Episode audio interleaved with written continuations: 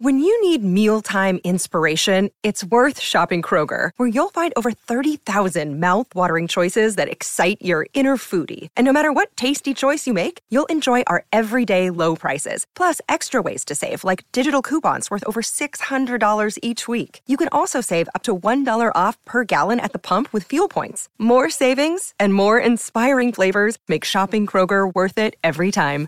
Kroger, fresh for everyone. Fuel restrictions apply. The Texans' Deshaun Watson has officially requested a trade. It's believed that the Patriots will be uber aggressive this offseason. Does Pats Nation have faith in Belichick to do it right? The Celtics lost at the wire last night. How does Boston fans feel about that? Hey, and Johnny Damon talked about signing with the Yankees and the difference between playing in New York and Boston. Is Brady going to the Super Bowl his greatest achievement. What's going on, everybody? It's your boy Ray. Welcome to the Dear Pats Nation podcast. I'm here as always with my boy Connor and my girl Sarah. Guys, let's have a good time.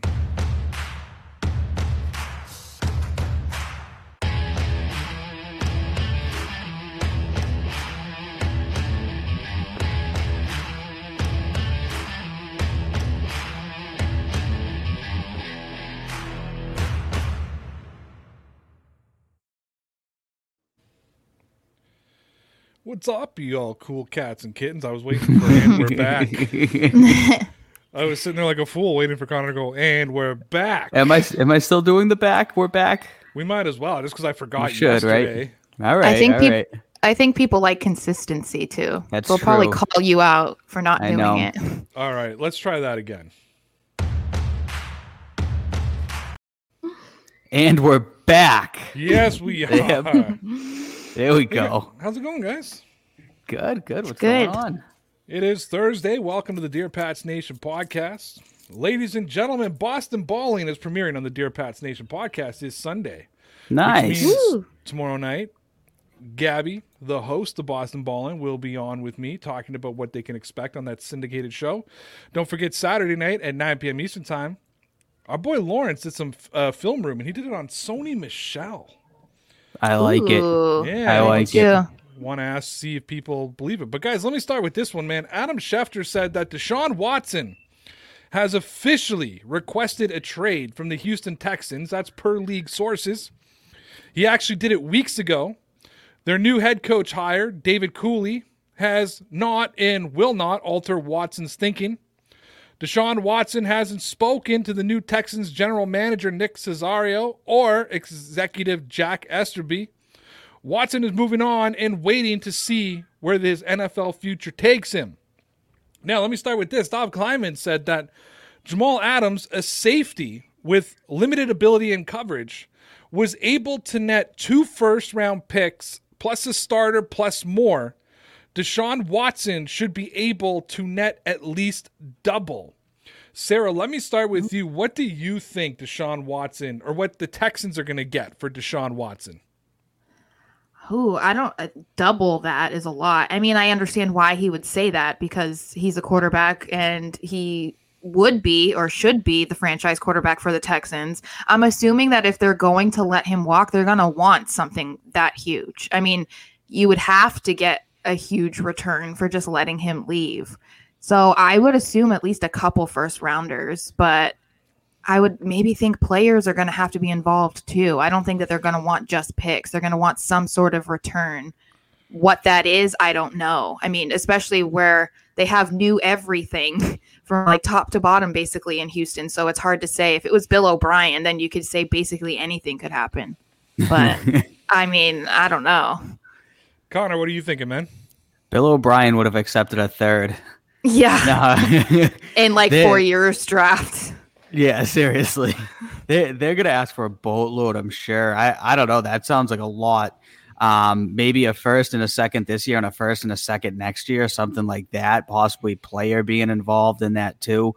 Obviously, if it, it does end up being the Dolphins, I wouldn't be surprised if it's the third overall pick and Tua and a couple Mm. other picks somewhere involved in there.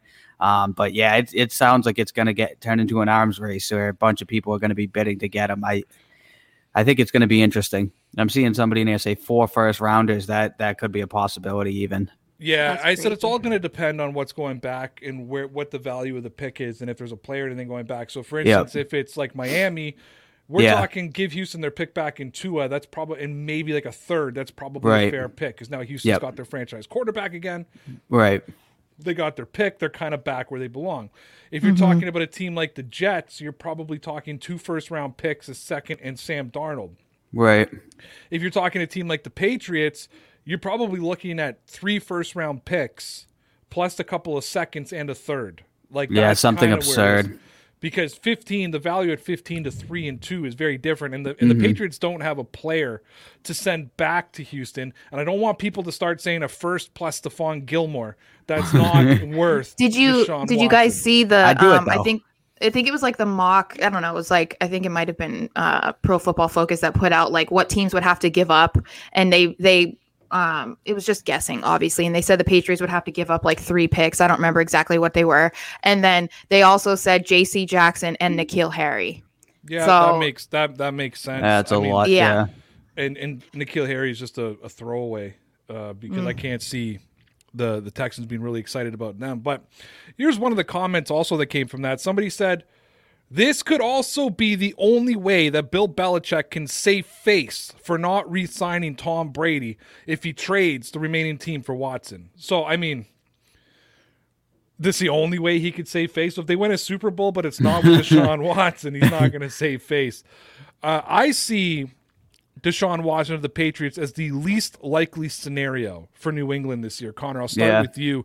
Do you see any possibility of Deshaun Watson coming to New England? Very slim, like one percent chance I'd give it. Um, just think you never know what Belichick's going to do, so that's the only reason why I would say one percent chance. For all we know, he could he could be going all in on it, but I think it's more likely we're going to see someone like Jimmy G back than Deshaun Watson. It just doesn't make that much a, that much sense based on what the Patriots have to offer and what the Texans would be looking for in return. They just don't seem like a good match to make that trade.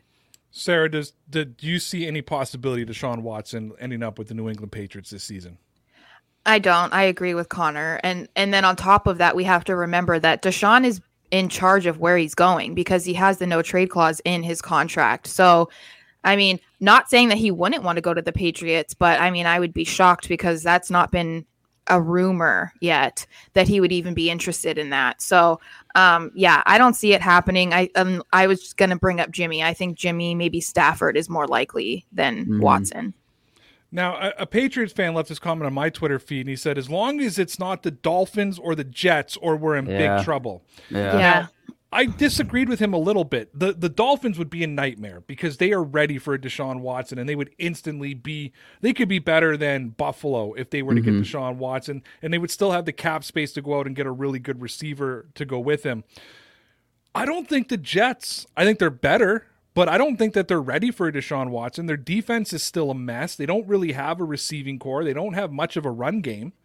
Yeah. I don't think that Deshaun Watson turns that franchise around. I still, I'm still not. They're a better team with Deshaun Watson, but I'm not fearful of the Jets if they have Deshaun Watson. And they're going to have to give up a boatload, and they're going to give away a bit of their future, and they're going to take up a lot of their cap space.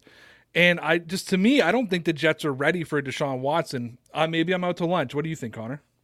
Uh, I still don't want to see him come to the division because uh, he'd be here for a while, obviously, if he does come. And I don't want to play Deshaun Watson twice every year if we don't have to. Obviously, I don't think he'd turn the Jets into a Super Bowl team, but we saw what he did with the ragamuffins he was playing with over in Houston this year versus the Patriots, and they had no answer for the guy, man. Um, I, I want to avoid him coming to the AFC East if possible. I wouldn't necessarily call Will Fuller, Randall Cobb, and Brandin Cooks ragamuffins. Will Fu- Will Fuller was he around during that game? Yes, he was. He was well at the at the end. He was thrown to like Keke Coutee and and and Hansen or whoever At they the were. end, yeah. But Yeah. they still had three pretty solid receivers on that team. Yeah, uh, Brandon Brandin Cooks had a pretty good season. Will Fuller obviously missed the last six games. Um, Mister constantly injured there, but yeah, Rand, Randall Cobb's Su- solid and too. suspended. yeah, and Yeah, he was- suspended. hmm Connor, or uh, sorry, Sarah, what do you think? Um, yeah, I would be more scared about him going to the Dolphins, um, especially because that's been a name that a lot of the free agent quarterbacks have been wanting to go to because they just Flores and top to bottom in the back office and all that.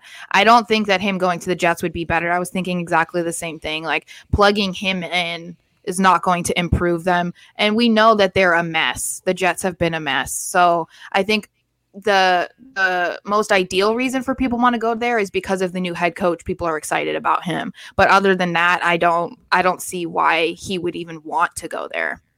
Houston made an absolute mess of the deshaun watson situation. Going back to giving bill o'brien autonomy to do whatever he wants trading away deandre hopkins the best receiver in the nfl Somebody comment that this will go down as one of the greatest screw ups by a sports owner, perhaps any business exec in the 21st century, if only the owner could be fired. Sarah, did the Texans do Deshaun Watson wrong just across the board? I yeah, I think so. Especially, I mean, they they look like they believed in him and they wanted him around. I mean, they offered him a huge contract at the beginning of the season, and then you see the um, Hopkins trade, and it was like what? And and I mean, like we said earlier, he, Bill O'Brien was doing crazy things. He got basically peanuts for that trade. So I don't. I I mean, I don't know how involved they were having Watson in like trade talks and whatnot. But yeah, I mean, that was just I feel like setting the the season up to just be a fail and for him to just be unhappy, and then everything has just trickled down from there. I believe they also promised that he would be able to have a, a say in the GM hire and the coach hire. Connor, mm-hmm. what do you think, man? Did did Houston do him wrong? Yeah, I mean that was the kickoff to all of it. Was that uh, silly trade to trade away DeAndre Hopkins for for so little? Which obviously they had a great rapport and then he he was gone and they got David Johnson in return essentially. And then from there they were the ones that seemed like that told Deshaun Watson that they would keep him involved. You know what I mean? So if they weren't planning on doing that I don't know what why they'd be the ones who would have indicated that to begin with. So it's just a very bizarre situation but I can understand why he'd be frustrated with the organization. Now I'm going to throw out a very interesting comment that says trade partner beware at nearly $40 million per season, there will be better options than Watson. Connor, I'll start with you. What's your response to that comment? Um, I mean, obviously, forty million dollars is a lot of money to to soak up at one position, but I don't really know who's going to be a better option at quarterback going forward than Deshaun Watson. Man, he he's unbelievable. He can run the ball. He's insanely accurate passer. He's a good dude. Um, I don't really know who's going to be an upgrade from him. If you had him, I don't know why you'd go looking for somebody else. It's not going to get much better. Now, Sarah, do you think that the this commenter could be saying that forty million dollars you're going to give up your future in draft picks? So you're it's because don't forget, like you want a young quarterback so you can build around him when he doesn't cost a lot, right? And then you can mm-hmm. build in the draft. The thing is, the only thing you can do after now with Deshaun Watson is spend money to build around him because all your premium picks are gone, or you need to try to hit a receiver in the fourth round that's going to come out and, and be a, you know, a solid contributor to the team.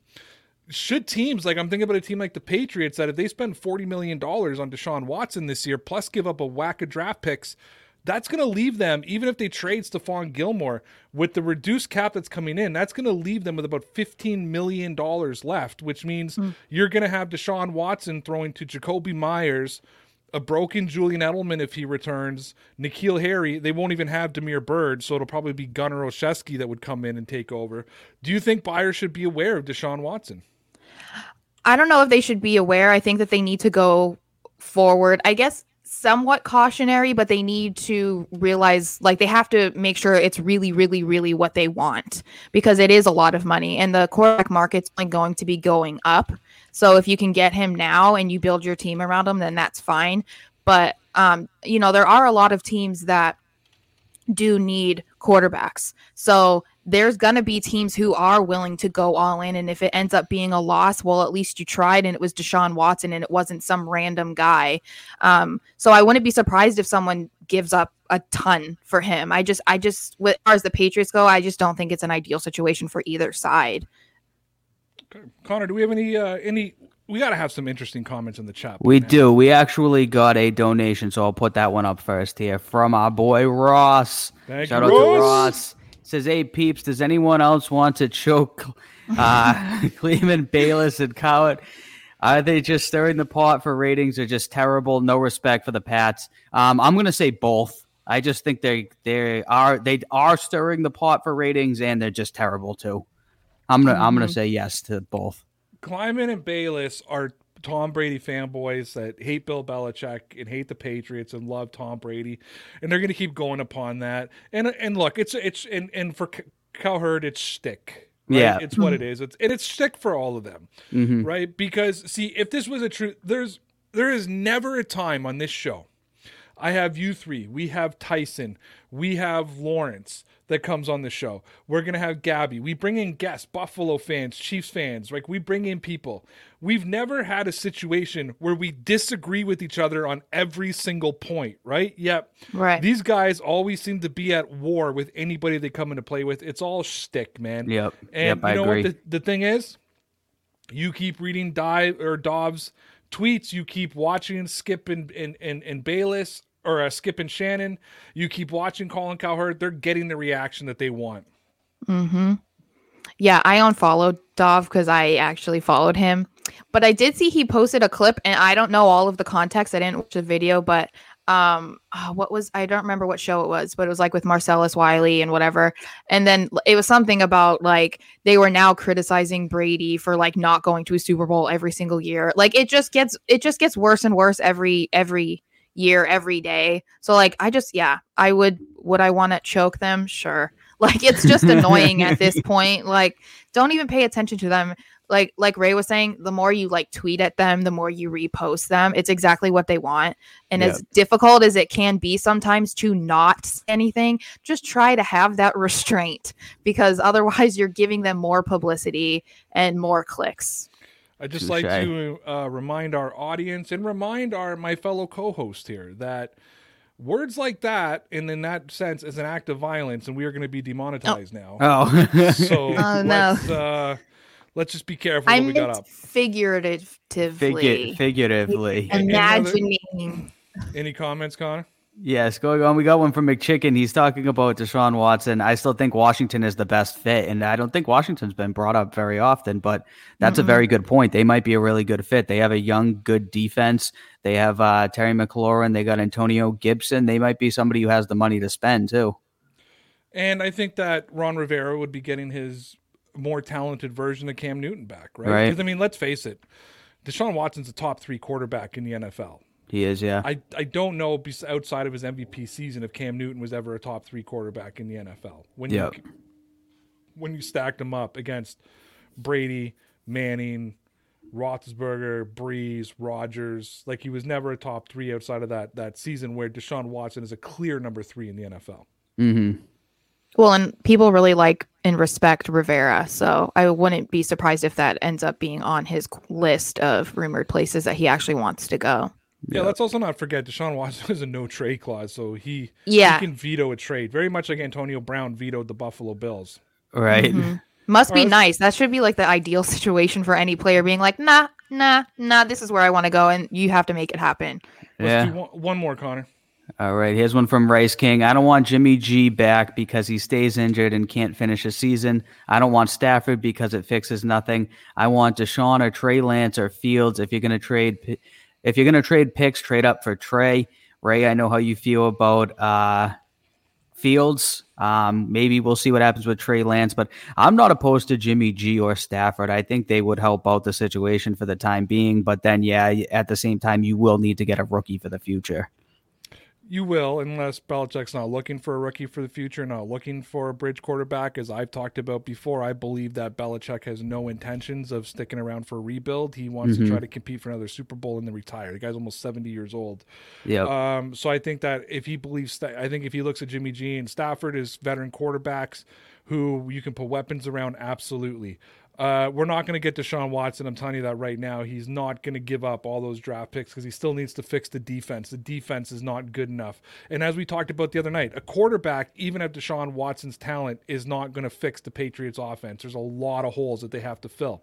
Yeah. Uh, Trey Lance, I'm a big fan of. You're right. If I was going to trade up, I would trade up to draft Trey Lance. I don't think he's going to drop to 15. I think the best we could get at 15 is Mac Jones. Uh, I would trade up for Trey Lance. I do not want Justin Fields, and I am an Ohio State football fan. Okay, I am an Ohio State football fan. This is not reactionary to the national championship. Connor, how long have I been saying I do not want Justin Fields? Since the moment I heard the guy's name. yeah. So it's I'm not a fan of Justin Fields. All right, Connor, we can clear that. All right, guys, uh, we just need to take a quick, quick, quick little pause here because you know we have these really kind sponsors who take care of us and help us live, and because of that, we need to just click on any comment click it over again. Comment, we got to get rid of it though. There we go. There we go. And uh, let's hear from our sponsors over at the Rocky Mountain Barber Company. Visit RockyMountainBarber.com and get all the products you need to take care of your hair, beard, and skin. Get their small batch, all natural beard bombs and oils, pre shave oils, lotions, hair products, razor blades, and so much more.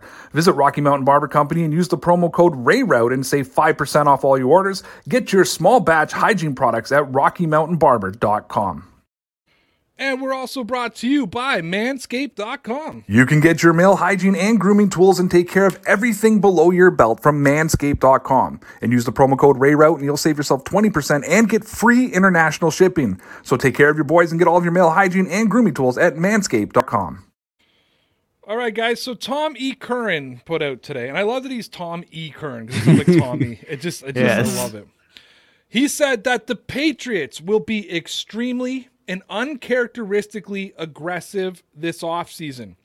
One of the comments to that was Bill getting to the playoffs come hell or high water next year. Gotta at least salvage his legacy post the Brady divorce before things get extremely debatable. Uh, Sarah, start with you. Is his legacy in jeopardy at all, even if they were to say go one and fifteen next season?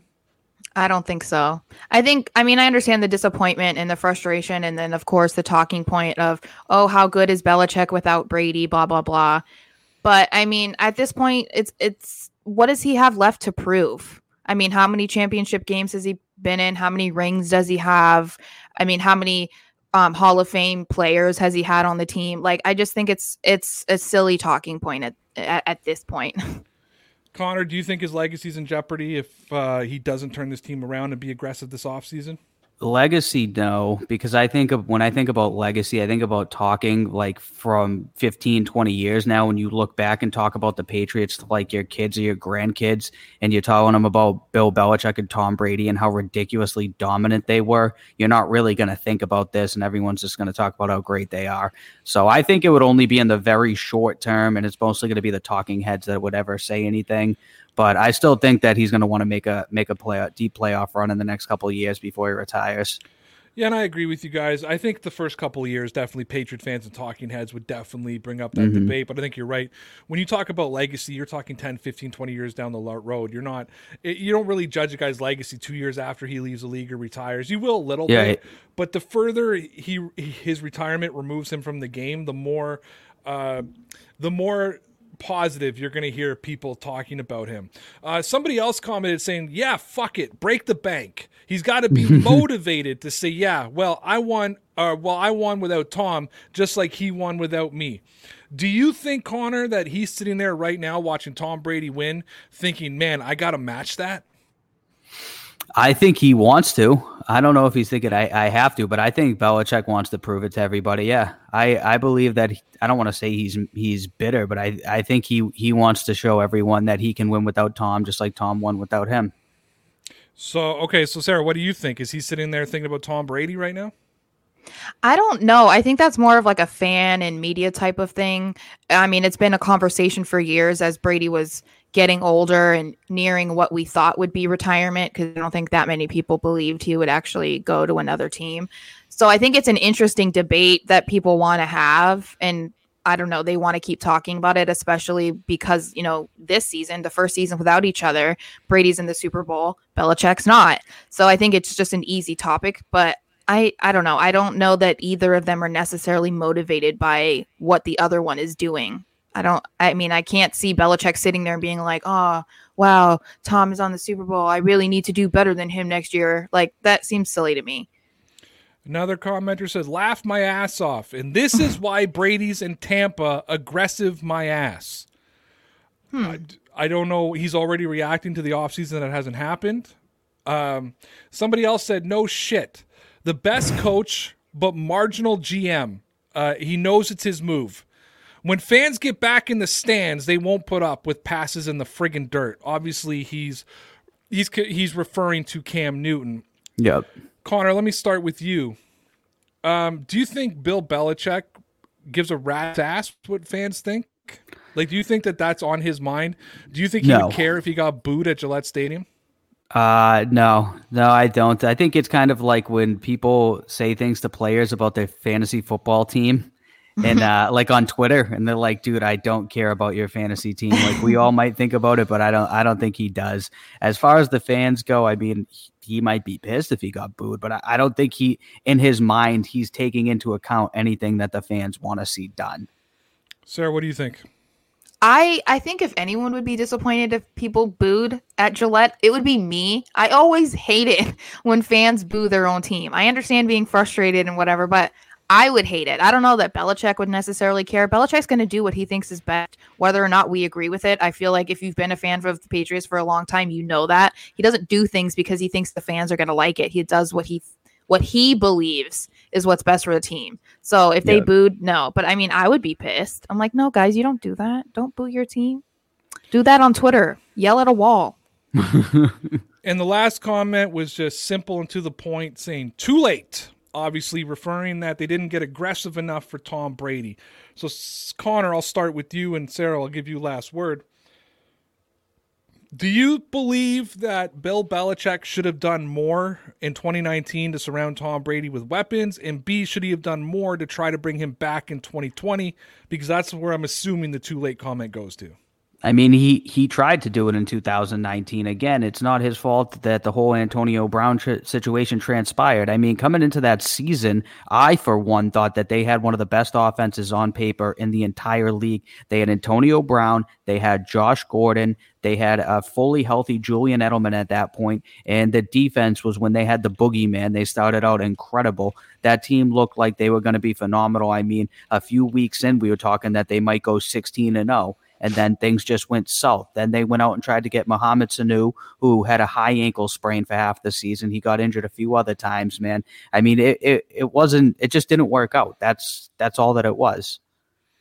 And Sarah, what do you think? Did he not do enough for Tom Brady? Should he have done more to keep him on the team? Should he have tried to do more in 2019? Or do you agree with Connor that he did all that he could do? I agree with Connor for the most part. I and it's hard to say too, like if it would matter what Belichick ended up doing if he did do more than what he already did. I mean, Brady said himself he wanted to leave before the 2019 season. So if he already came in with that feeling, then I feel like it wouldn't matter what Belichick did. Like he could bring in all of the top receivers in the game, it might not have changed his mind. So, I mean, it sucks the Antonio Brown situation, the Josh Gordon not working out, Mohamed Sanu not being the best. Like, it all sucks, but I mean, he did what he could do. And I mean, it seems like it was inevitable that Brady was going to leave just based on what we've we've heard. So, I mean, I don't know that anything would have changed that. Yeah. Connor, do we have any comments? We do. I'll bring one up We right here. Shout- we have a donation. Shout out to Love Vibration Nation. Actually, a great question. Uh, logically speaking, Dak is a better option than Watson. All we have to do is pay him the money. This is a gutsy decision to get a new dynasty QB. Um, yeah, I don't, I don't, I'm a big Dak fan, man. I think Dak is a stud. I don't know if he's better than Watson in my opinion, but I think he's a star. I just it, the same thing's going to come out with Dak is he's going to want forty million dollars, and mm-hmm. I think the probability of the Cowboys letting him go without franchise tagging him again is very slim. Sarah, what do you think? No, I agree. I, I don't really see him leaving Dallas, especially after this season. And they saw what would life would be like without him. I mean, obviously they wouldn't necessarily be like, we're going to replace Dak Prescott with Andy Dalton. Like that's obviously not an ideal situation. But I think that they realized maybe they finally saw what they were missing, and that's Dak. So I don't I don't see it happening. And again, if you have a problem with the money, then yeah, I mean, we saw when they were trying to negotiate with Dak um, for a new contract, he was way d- wanting way more money than what they were offering him. He was closer to 40 million. They were closer to 30. So um, yeah, I, I mean, and I don't, I, I just don't know that he's better than Watson either. I think that's hard to say, but Yeah, I don't think that Dak's going anywhere. I think he's going to stay in Dallas. Jerry's not going to let him go. They'll franchise tag him. But you know what? Yeah. I mean, whether you're starting your your your new franchise or starting your your new retool with Dak Prescott or Deshaun Watson, you really can't go wrong with both of them. I agree with you, Connor. I mean, obviously Deshaun Watson is better than Dak Prescott, but I would definitely start Prescott if we could have the opportunity to get him, pay him thirty five million dollars a year. Right. Easy. I'd bring on Dak Prescott. Yeah, absolutely. All right, we got another one here. Uh, Rice Kig. Bill's coaching legacy isn't in jeopardy. It's his GM legacy that is. But Bill is so great that he can come back from this as long as he does, GM wise, what he does in game and adjust. Consider this halftime. Um, yeah, this this could be halftime Bill Belichick's career where he makes the halftime adjustments. I don't know how many years we're gonna have left with Bill. Unfortunately, I think it's only gonna be three, three, four years. I I see him retiring, but I think he's gonna go on a spending spree this year. Just based even before Tom Curran, Tom E. Curran came out and said that they're going to be uh, aggressive. I had a feeling that they they're going to they're going to go forward this year and go for it. Sarah. I love the um you know like the title of of what Curran's saying being like as if he's like proclaiming something that none of us could have guessed. Like they're going to have like 60 million in cap. Like what? They're going to be aggressive? Wow, I can't imagine. Um but yeah, I mean, I I think that Bill Belichick has been criticized as a GM for a while, but it was kind of just like more of like whispers and now it's just louder because of one season. But with there was some teams there was a handful of teams that had a, a, a problematic 2020 so i mean i feel like we can't put too much of it on Belichick but yeah i think i mean I, I think he'll redeem himself this season at least like as a fan. I'm like crossing my fingers like please. I I get what people are saying though by being a little bit shocked by the not shocked, but hearing about ungress- uncharacteristically aggressive because I mean outside of like Stephon Gilmore, when we're talking about free agent signings, like when has he really gone out and signed like a big name? Like it's not really he doesn't It's, spend like yeah, it's been a little while. Even when they've had big salary cap, like aggression to him is going out and, and filling a bunch of holes and and signing a bunch of you know secondary guys in on the team and and, and depth positions. I think by uncharacteristically aggressive, I think we're talking like Allen Robinson territory and you know trading for Jimmy G or trading for Matthew Stafford. I Yeah. don't think we're talking about signing Ryan Fitzpatrick and you know Tyler Eifert to try to fix the you know to fix the the tight end situation. I think that we could see and and listen, everything he does may not work. We remember a couple of off seasons ago he did try to get aggressive. They thought they had a trade for Odell Beckham Jr. Uh, he tried to tr- uh, sign Adam Humphries, who decided he wanted to play in Tennessee because they had a stable quarterback situation with Marcus Mariota at the time. and uh, I'll Funny never now. forget that. I'll never forget that. Um, so he did try to make some moves, and Humphries was obviously, you know, little little slot receiver. I probably if they the thing is though, if they would have signed Humphries, I don't think Edelman's Super Bowl MVP because I don't think he's no lo- I don't think he's no longer a Patriot. I think Humphries was there to replace uh, Julian Edelman, and when he Yeah. didn't, he kind of extended him on. All right, one more. There's one from uh Facile. This is actually this is actually a good comment. Uh, Sanu would have helped this year, and I remember Sanu coming out of nowhere on Thanksgiving and making a ton of catches for the Lions.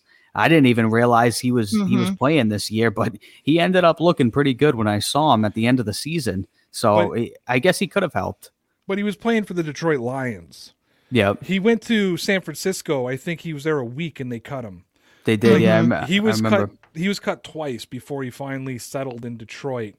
Uh, Mohamed Sanu's best days are behind him, as far as I'm concerned. Um, Sir drops a lot, which he was the year before. I don't know how how helpful he would have been this year.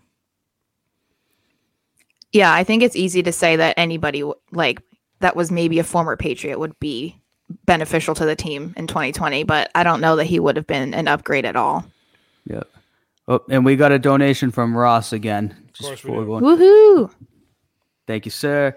Shades, why the hate for Fields? Also, Rodgers 2021. Aaron Rodgers, man. Hey, I I can't say no to him, but I, I'd just be afraid what the uh what the ask for in return would be.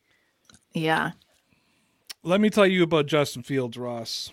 First of all, you never, ever, ever, ever bet on an Ohio State quarterback being your franchise quarterback. Unless that man is Joe Burrow, who was, I believe, the backup of Dwayne Haskins. uh, because that's how smart Urban Meyers and and I know he's not the coach this year, but that's how smart Ohio State guys are with their quarterback.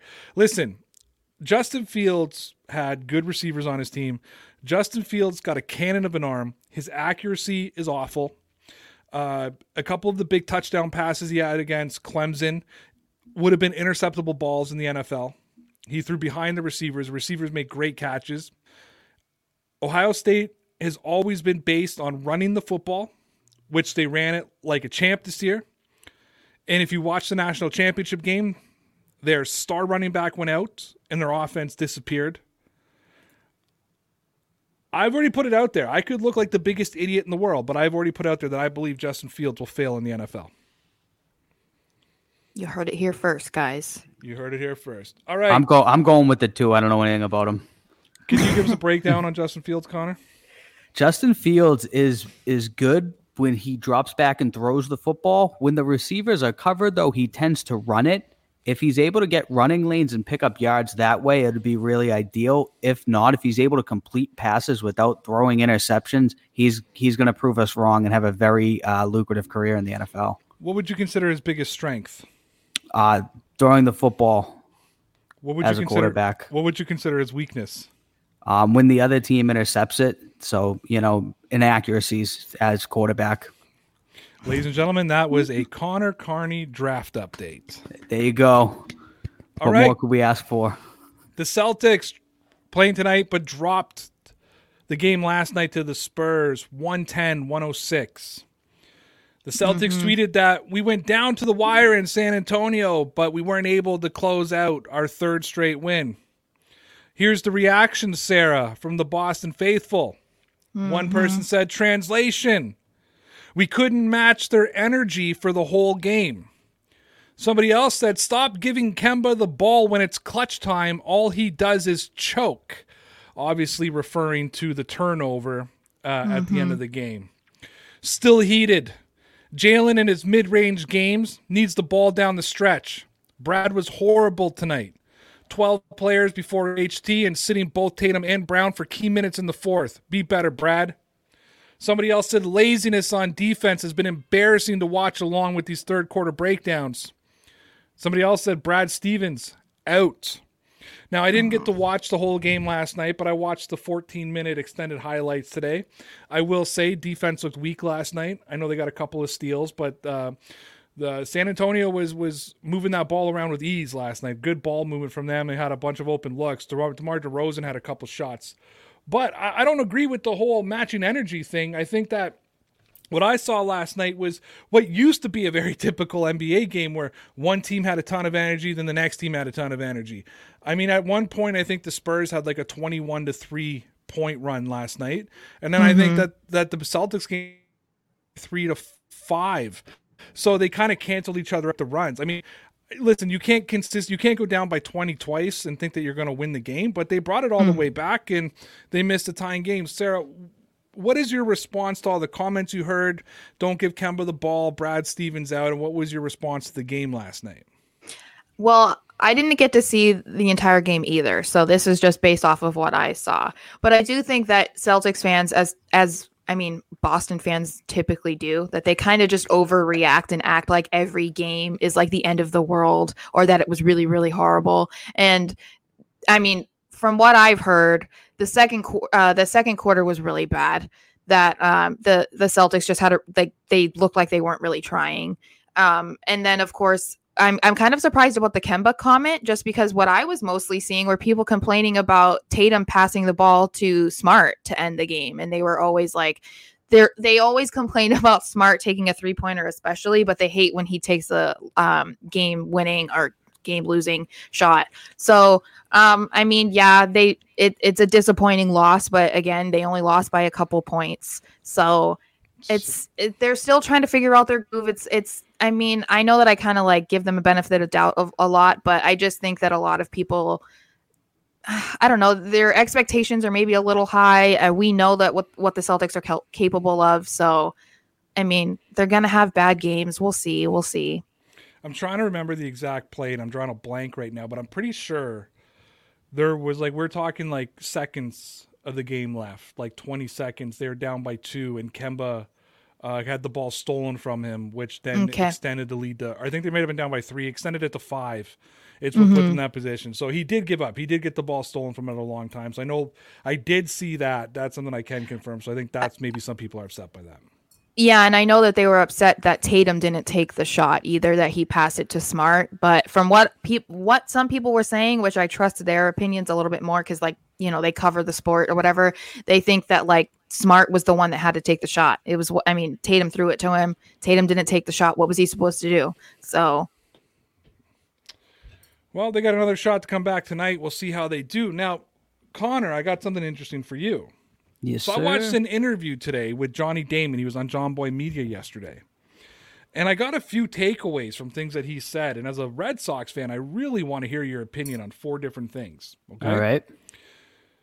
So the Red Sox had Ellsbury coming up, and Damon believes that they were ready to go with him when he became a free agent. According to Johnny Damon, when he became a free agent, the Red Sox had six weeks of exclusive negotiation time with Damon. And throughout the six weeks, the Red Sox didn't have one conversation with him. It was at that point that Damon realized he couldn't sit around and wait for Boston. And if he did try to wait for them, he'd be leaving a lot of money on the table elsewhere. He says that Boston gave him no choice but to sign with the Yankees. What's your response to that? It's funny because I remember when he came back to Fenway Park, a bunch of people threw fake money at him out in center field and thought that he just ran to the Yankees because they offered him the most amount of money. But I mean, this just goes to show for fans like us, we don't know what actually goes on behind the scenes. Um, I guess it makes sense. The Red Sox must have known what they had in Jacoby Ellsbury at the time and didn't want to extend him that type of a contract. So I guess, yeah, at that point, he had to do what he had to do. He probably had no choice but to go with either the Yankees or somebody else who was going to pay him. I never knew that until now. Well, and I want to get to that because out Red Sox fans were outraged that Damon Yep. went to the Yankees. But I remember that too. Yeah. he said that he called the Detroit Tigers before the Yankees called him, that he wanted to go to Detroit. The Tigers said they loved Damon, but they had Curtis Granderson and they wanted to stick with him. Yep. Yeah, that doesn't surprise me either. That's that's even more like not funny, but ironic now when you look at it because of how mad all the Red Sox fans were that he went to New York out of all places. But it seems like he tried his hardest not to go to the Yankees, but they were the the only one that wanted to pay him. Now, this was the one, well, no, this one didn't interest me the most, but this was kind of interesting. So I, I think a lot of people too looked at Damon going to the Yankees as New York just trying to poach a Red Sox player. Yep. Damon said in his first meeting with George George Steinberg, Steinberg, that Steinberg started getting heated because he was telling Damon how he thought they were going to land him in 2002 and obviously Damon ended up signing with the Red Sox and Steinberg was telling him that he's wanted him ever since he's broken to the league and they're so excited to have him but Damon said he got so hot thinking about 2002 that Johnny had to start talking to George about boats so that he would relax and calm down. That's funny too, man. Um, especially yeah, in 2004, he's obviously a big part of the uh, the World Series. I think he hit a grand slam against them during Game Seven when they blew them out there in New York. So that's that's ironic that he kind of remembered him like that. It's the same thing. It seems with like uh, Kraft and Belichick, they had certain guys who they just remembered and knew that they wanted. So that's funny that that Steinbrenner wanted him that bad. Well, it's funny you say that because Damon kind of compared, he didn't say it, but I drew the comparison and kind of compared the Yankees to the Patriots and sort of the way they handle things. Now, you may have just kind of given Johnny Damon the pass, Connor. Yeah. You know what I mean? You may have just felt differently. Please allow me to refuel your hatred for Johnny Damon. Okay, go on. Uh oh. When asked about the difference between the Red Sox and the Yankees, Johnny Damon said that Yankees players worked harder, the Yankees held their players more accountable, and the New York Yankees have more respect for the game of baseball.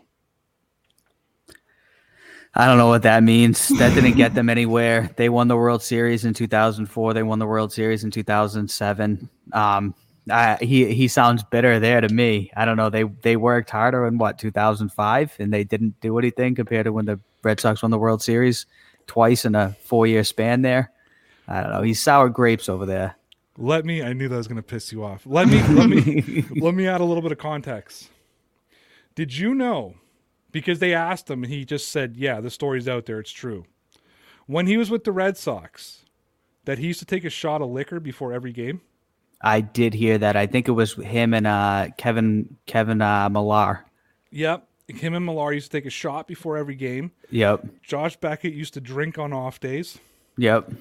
Um, Pedroia apparently would show up to the stadium kind of almost bagged sometimes. Really? And I wonder if that's where he's talking about the accountability piece because what he was explaining was if, say, you had a, a, a game in New York, like an afternoon game, Yeah. and you went 0 for 4 and you went out partying the night before, like Derek Jeter and Teixeira and Pettit and them, they would all take you into a corner and blast you because you Yep. went out partying the night before and had a bad game. Where he said in Boston, if you were hungover and had a bad game, half the team was hungover, none of them cared. Yeah. I, I guess it worked in 2004. I guess that was their mantra was uh, a bunch of idiots or whatever Kevin Millar said. Well, that's Right? it. yeah. They have we have our hair, our beards, right? Because Yep. you know the Yankees have their their rule. You can't you, you can't have facial hair. You can only have a mustache. You can't have long Yeah. hair. Um, he did talk about though because I believe it was 2008 that the Red Sox won the championship, right? Or was it 2007? Seven. Because yeah, because that's the year he went to the Yankees, and when he was in New York watching the Red Sox win the World Series, he said I kind of sat there and went like, "Oh no, what did I do?" Right. you know what I mean? Um, but then 2009, he got the first hit at New Yankee Stadium, and then he won the World Series in New York. So he won one with Boston and New York. So he said it all time, all sort of worked out. I just found it interesting to hear him kind of talk like that. He was Very. very candid. If you want to check it out, it's on YouTube under John Boy Media. It's about a 41 minute interview. He gets very candid about his time in Boston and New York, and then even his time in in um, in Tampa.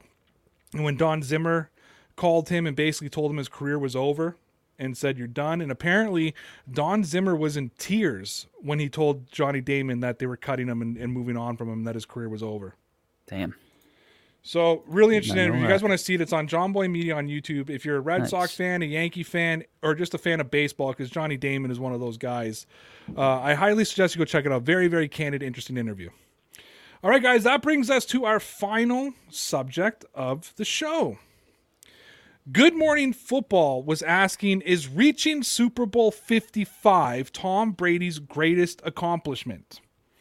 Nate Burleson said this. He said, Yes, mostly because of his age and that he went to a team like the Buccaneers, who have been the joke of the league, and also separating himself from Belichick, proving his success is not because of Belichick. Peter Schrager said that he's kind of numb to Brady because every year he's just wowing people. Schrager said he doesn't want to dismiss to dismiss what he did in New England, but did mention the wow factor of beating Brees and Rodgers in the playoffs and joining a conference that had Aaron Rodgers, Drew Brees, Russell Wilson, Dak Prescott, Kyler Murray, and was able to get to the Super Bowl. So let me ask you guys, Sarah, I'll start, or no, Connor, I'll start with you. Is making Super Bowl 55 Tom Brady's greatest accomplishment of his career? Hmm, I was gonna say no. He's won so many Super Bowls and played in so many big games. I mean, I would think that the biggest accomplishment in his career is the comeback versus Atlanta in the Super Bowl, being down twenty-eight to three. I mean, I don't know what can really trump that. Um, I know obviously it is a big accomplishment to go to this type of a division and you know leave the team and be 43 years old and to make it to the Super Bowl. They, he still needs to win the Super Bowl, by the way, I think, in order to really solidify it as an even bigger one. But he also set the touchdown record at the time in 07 with Randy Moss. They went 16 and 0. He's won six Super Bowls, a bunch of ridiculous comebacks. I mean, I, I don't know if this would be the, the biggest accomplishment of his career. Let me flip that question on you.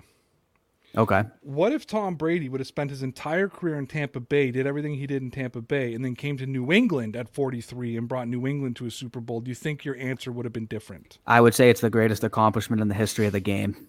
I just want to I just want to keep you honest. Sarah, is going to Super Bowl 55 Tom Brady's greatest accomplishment? No, I think it's just like a cherry on top, honestly. I mean, he's already had so many amazing accomplishments. I think at this point it was it's more so for the people who are doubting him being a goat for, you know, however many years people have deemed him that. Because for so long people have discredited the AFC, specifically the AFC East saying he always got a free ride to the the playoffs and then they've always discredited the AFC and its difficulty um, for his path to the Super Bowl anyway. So I think then he goes to the NFC, plays teams that he doesn't play very often as he did in New England. And so now that he beat two obvious uh, future Hall of Fame quarterbacks, now they're taking it more seriously. Now they're like, wow.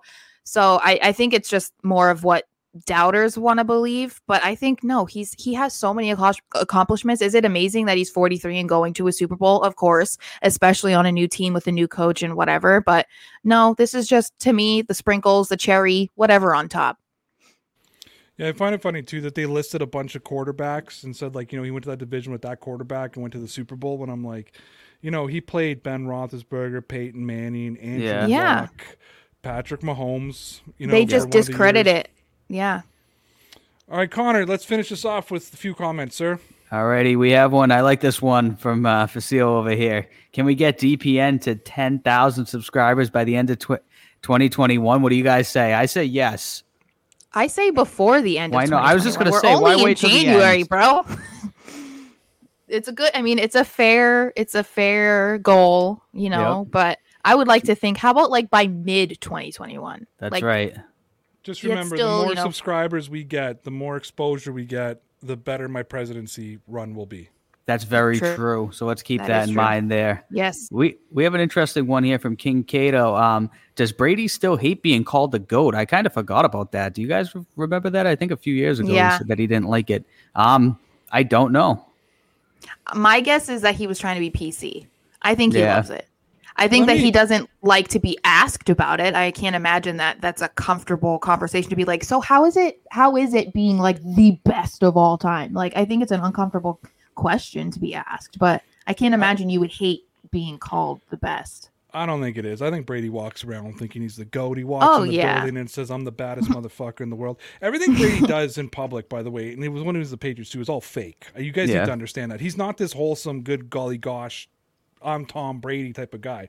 He walks in the building and says, "I'm the baddest motherfucker around." That's how he actually feels. He knows he's the goat. He feels like he's the goat. I wish he would just be real and not fake to the media and fake to everybody. Like, well, oh, no, I appreciate you. You don't appreciate them. Tell them to fuck off. Tom. It's probably just because it's been so long that he's been that way, so he feels like he just has to be now. Maybe. Yeah, it's Yeah. it's fake though, and it, it irritates me. But let me ask you guys this question: like the word "goat," does it really mean anything anymore? Like it means honestly, even when we're talking Nah. about Brady, the word "goat" means nothing to me. There's there's eight Yeah. goats in the NFL that are quarterbacks right now. There's twelve running back goats.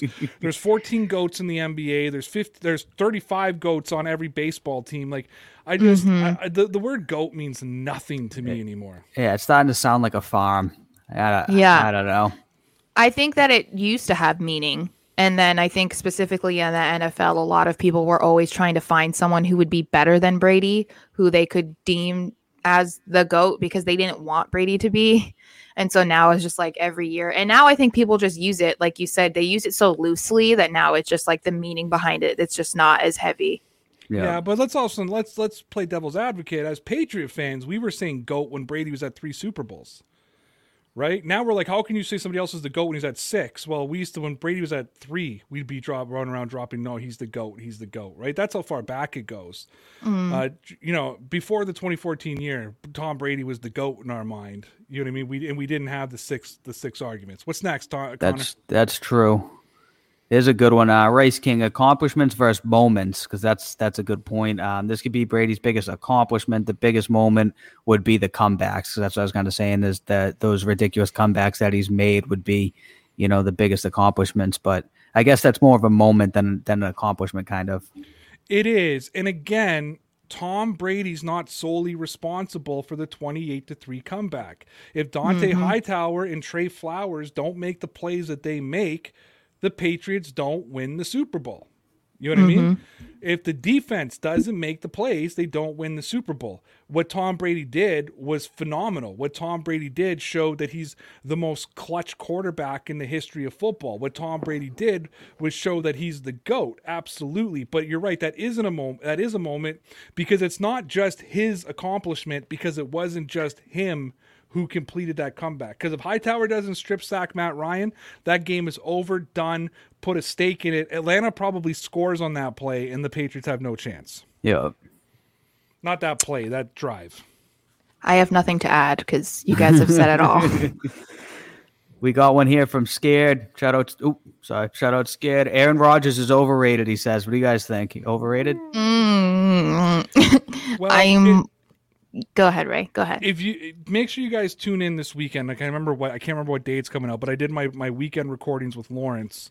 By the way, sorry for no video this morning, guys. You got to know the reason that Lawrence and I didn't record yesterday. These two know, but nobody else does, and Lawrence knows obviously.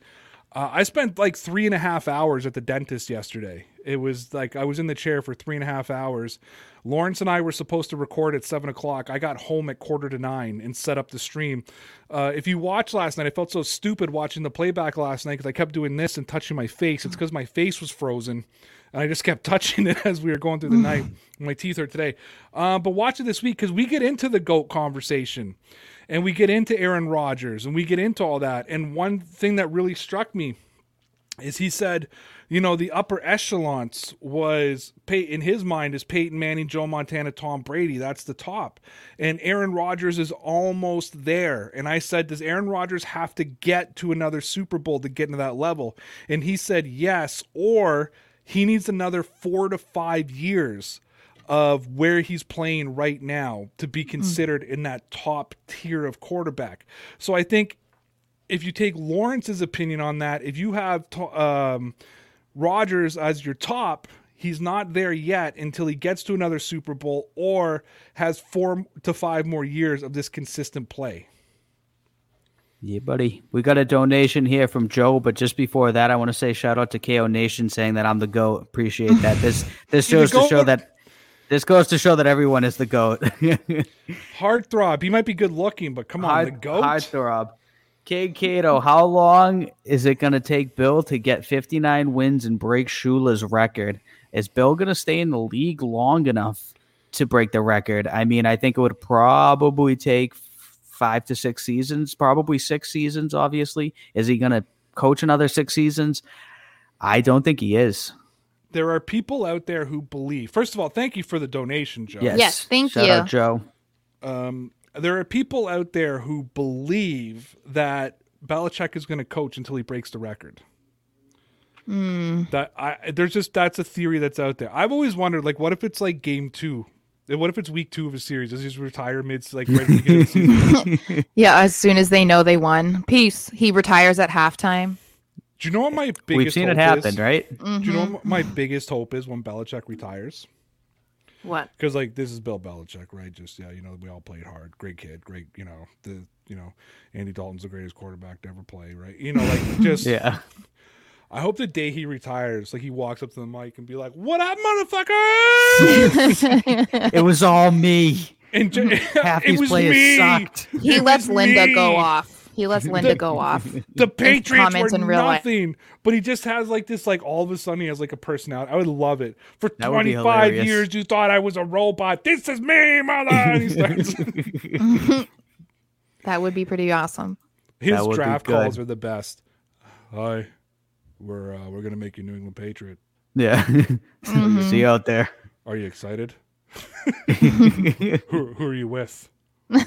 Actually, he asks weird questions. Like I'm waiting for like Belichick to be like, "What are you wearing? who are you with? Go go to a private room." All right, let's do uh let's do two more, Connor. All right, we got one from Marcus right here. I met Hightower back in 2004. Ray for real. I'll send you a picture of me and Hightower. Nice Wow. man. I Ray's the biggest Dont'a Hightower fan I know, so he's definitely jealous. I don't doubt you for a second, man. You've sent me that picture over. You've sent it to me a couple times, Marcus. I've seen it. I know you have. Uh, I had Dont'a Hightower has like three of my posts on Instagram, and he actually responded to one of my my posts, like uh, left a comment Damn. on one of my Instagram posts of a of a hand doing the props because I got a Super Bowl forty nine hat customized at Lids. Free advertisement for Lids at Yeah. Lids um, with his autograph and number on it stitched into it, and I posted it online. And I'm not kidding you; it's framed and it's hanging on my wall right over there, right beside my work desk. I've never met any players, and I've only gotten like No. a couple. I think I have had Martellus Bennett has liked one of my tweets, and Gronk liked one of my tweets, but I think that's it. Yeah. Damn, I'm way behind. I got nothing. I've DM'd with. Um, uh, do you guys remember Malcolm Brown? Malcolm Brown. Malcolm Brown. Anyways. Oh, I he defensive lineman, right? Yeah, Yep, I do remember Malcolm him and I Brown. sent Wow. like we sent like six messages back and forth to each other until he stopped responding to me. Until he left you on red. Basically, Hmm. he ghosted me, Connor. He ghosted me. He ghosted you. Fuck Malcolm Brown. I guess so, huh? All right, we right. just we did get a donation. I missed it. I, I just I got it right here from Ross though. Shout out to Ross. This is a funny question. TB12 method, a cult, scam, or both? Um, I'm I'm gonna say it's kind of a cult. I don't I don't know if it's a scam. It's working for Tom Brady because he's 43 and still playing, and I guess stays in good health. But it's definitely some some weird thing where you eat seaweed and do these bizarre whatever massages. But I don't know. I guess it works. Does it keep Tom Brady healthy? Yes. Yeah. Would it would it make me into a Super Bowl caliber quarterback? No. Um, listen, is unathletic as Tom Brady looks, you know, like, and you think back to his like his draft shot, his genetics are a thousand times better than all three of ours, and probably anybody here except watching, except for the Rice King, because he's apparently Tyreek Hill. Touche. um, in speed, not in personality, in actions. I, I should probably uh, Randy Moss. He's like Randy Moss. Um, I think it's a bit of a scam because Guerrero has been caught on numerous occasions. Um, I don't believe for a second that you will not get sunburned by drinking a bunch of water. I mean, I have his books. I I, I got his book for Christmas a couple years ago. There's like eight pages on water and what oh. kind of water you should drink. I'm going to be honest, with everybody. I, I drink tap water. there are kinds of water. oh yeah, and he says like you shouldn't drink tap water. You shouldn't drink this Uh-oh. kind of water. You shouldn't drink that kind of water. I think he wants you to buy the TB12. That's the thing though. is I everything in that guess I book got is, like, Springs. Everything is just like I mine is literally out of the tap into a reusable bottle, man. Yeah. Fluoride and all. I don't even care. No filters on that. Oh no, I have a Brita now. We bought a Brita. But I don't care about the filter. It just it keeps it nice and cold. It's nice and cold out of the fridge. Uh, shout out to Brita. I just gave you a free ad. Nice. Jeez. Fr- free ads all over. coming soon. Free ads all over the place tonight. By the way, I never got a response back from Jeff Benedict after I tweeted at him and Oh said, Wow. man, He's we even up, man. retweeted it and everything. I know. "Dick." So I I'm gonna- unfollowed him. Oh, you did? Wow. I, I I'm gonna pissed. DM him. You can't. Oh, he has it oh no, off. he follows you, doesn't he? He does oddly enough. Then I don't know why, Be, but then you should be able to DM him. I will. I think so. Yeah. Yeah, DM him. Say my I'll have to partner. My partner. I'll, I'm going to call him out on it if we get him on the show. Just so you know, I'm going to call him out on it. By the way, shout out to Mike D'Abate over at uh, Locked On Patriots from the Locked On Network, who just got bought out by a serious company. By the way, like they're Nice. they're doing Mm-hmm. so much better than us. Um, Congrats to them. Yeah, they're they're getting bought out and getting raises, and sportscasters kicking us to the curb and all. but uh, shout out to sportscaster. We still love you. I know. Thank you, shout- thank you, thank you, everybody's good watching live people. on Sportscaster right now. By the way, Yep. um, but yeah, it's uh had Sarah on the show today. Great job, Sarah. By the way, Thank you. Uh, he gave a really good plug and said it's one of his favorite. It's one of his favorites to listen to. Nice. I appreciate going that. on and yeah, he was going on and on and on about you guys because I said to I told him that you guys were like, did he really know who we were without you telling him? And, uh, and he was like, oh yeah, no, I knew about them way before you. I'm you always joined them and I surprised was- by that. And he said he was so excited for me that um that I was joining you guys because he just really loves your your show and he was very complimentary of you, Ray, especially saying he just he just likes your delivery and how honest you are and how you can connect with the fans and stuff like that. So yeah, it was very cool. Well, Mike, if you're listening, we appreciate it. I mean, we can't ask like Thank you you. can't. I, I would pay him for that kind of plug. You know what I mean? Right. We've, got- we've gotten two of those now in the last two weeks. So mm-hmm. shout out Good. and great job, Sarah. All right, let's do Thank you. one more. I, and I got a com I got a comment I just want to throw up and then I'll get it see if I can grab another question. But I thought this was great. Patriots Nation said I got drunk with Jules last weekend. Did you really? I don't that's what he says. If you did, we need the story because uh, I feel like that would have a lot of good stories. I mean, look at we've seen the craziness that him and like Amendola would get into, so I feel like I need I need I need stories. Right. Amendola's in Boston right now. I don't even know what we're talking about, guys. I froze out there. Well, okay, so I tweeted about Amendola and saying how I needed the reunion between Edelman and Amendola, and I tweeted about it. It blew up overnight, and I, when I say blew up, it's like at almost two thousand likes. Like it didn't go viral, but there were some people who were really bothered about me even tweeting it. Like I don't know that Amendola is going to ever be on the Patriots again, and I'm not saying that he necessarily should be, but man, I was kind of disappointed to see people having such a visceral reaction to the thought. I know. Your Play up Danny. Your boy Spike King is uh, has already put it out there. He he believes Amendola. I think he implied that he believes Amendola is coming back. That's what he said. I Uh, mean, he put I out- would he be put out a tweet with the eyes. Yeah, I mean, I would be cool with it because I like the veteran uh, quarter or quarterback, veteran receiver. I like him and, and Edelman together. He knows the system. He knows the coaches. I mean, he also just played for Patricia, so Maybe I would be maybe fine. Edelman's going to be the new quarterback, and it'll be him to Amendola, just like uh, Ooh. 2014. I'm down, right? yeah, that'd be nice. All right, one more. So we- one more we one more real comment, Connor. Yeah, All right, this is from no offense, Mino. that's Yeah, no, We I, I want it- just, we I- just I, need had more to put that details. up when I saw that. Yeah, I'm like, okay, yeah, that's pretty awesome. we awesome. need details. Mino Shula has been talking a bunch of smack here, so I seen that in the comments. I figure we'll get this up here. He will break. This is in reference to Belichick from a little bit earlier. He will break his hip before another record. LOL. The Pats are done. Oh, so he's a Dolphins fan. I'm assuming by the dolphin emojis. well, that I- and his last I don't- name's probably not Shula. Yeah, Oh, I don't know if that's what that's indicating. Um, yeah, that's yet to be seen. I do not think that the Patriots are done. I think they're actually going to be very good next season, and I hope Belichick does not break his hip. So Romo said that as they were going off air um, on the AFC champion. Was it the AFC championship? Yeah, he was saying Yeah. that you know uh, the Patriots aren't done. Belichick will be back here next season. Blah blah blah. So hey, I mean, I I, I get it if you're a Dolphins fan and you're excited about the Dolphins, you have every right to be, but d- don't get too excited about the Patriots being done yet. Let me tell you the difference between Bills fans and Dolphins. Well, we are gonna wait to hear what you have to say, Ray, because you you broke out again. I'm sure. There you go. I think you're I'm back now. done. I'm so done with my Wi-Fi.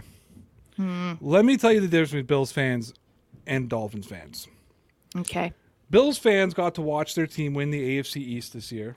Probably had a good chance of winning the entire AFC. They're going to be a relevant team for a long time. Mm-hmm. They're not being arrogant. They're excited. They're being happy. Talk to any Bills fan, they're like, who the hell are we to talk trash about the Patriots? All right. They've been our daddy for so many years. Mm-hmm.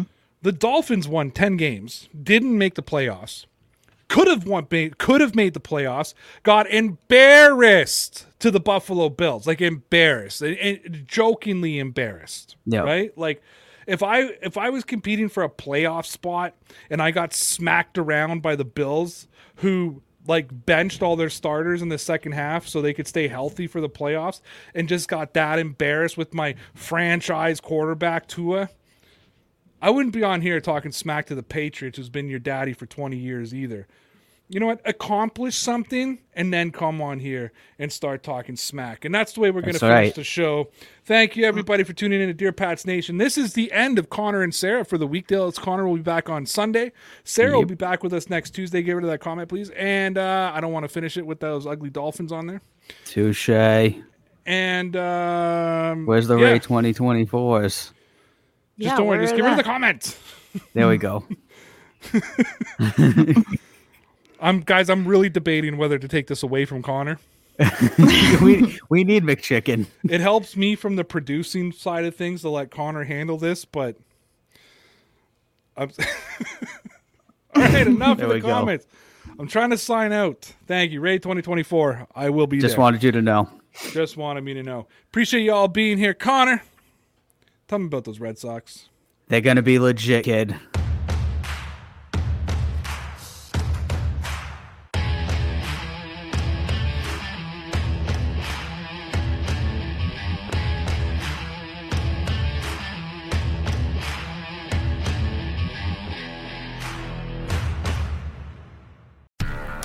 Do, Did, Will, the Story of People podcast is now available on the Crier Media Network. The first five episodes are here and feature some incredible guests that fit into one or all three of those categories. Ready?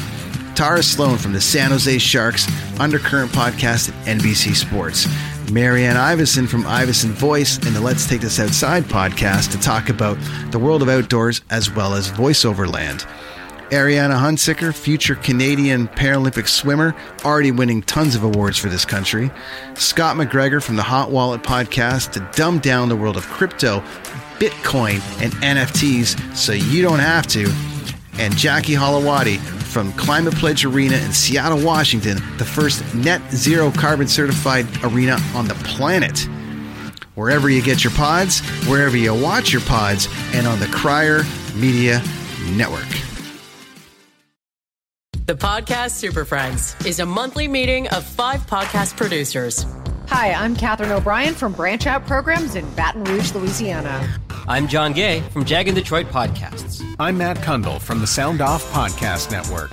I'm David Yas from Pod 617, the Boston Podcast Network. And I'm Johnny Peterson from Straight Up Podcasts. Together, they form the Podcast Super Friends, an alliance of podcast masterminds sharing best practices, insights, and discussions to help make you a better podcaster.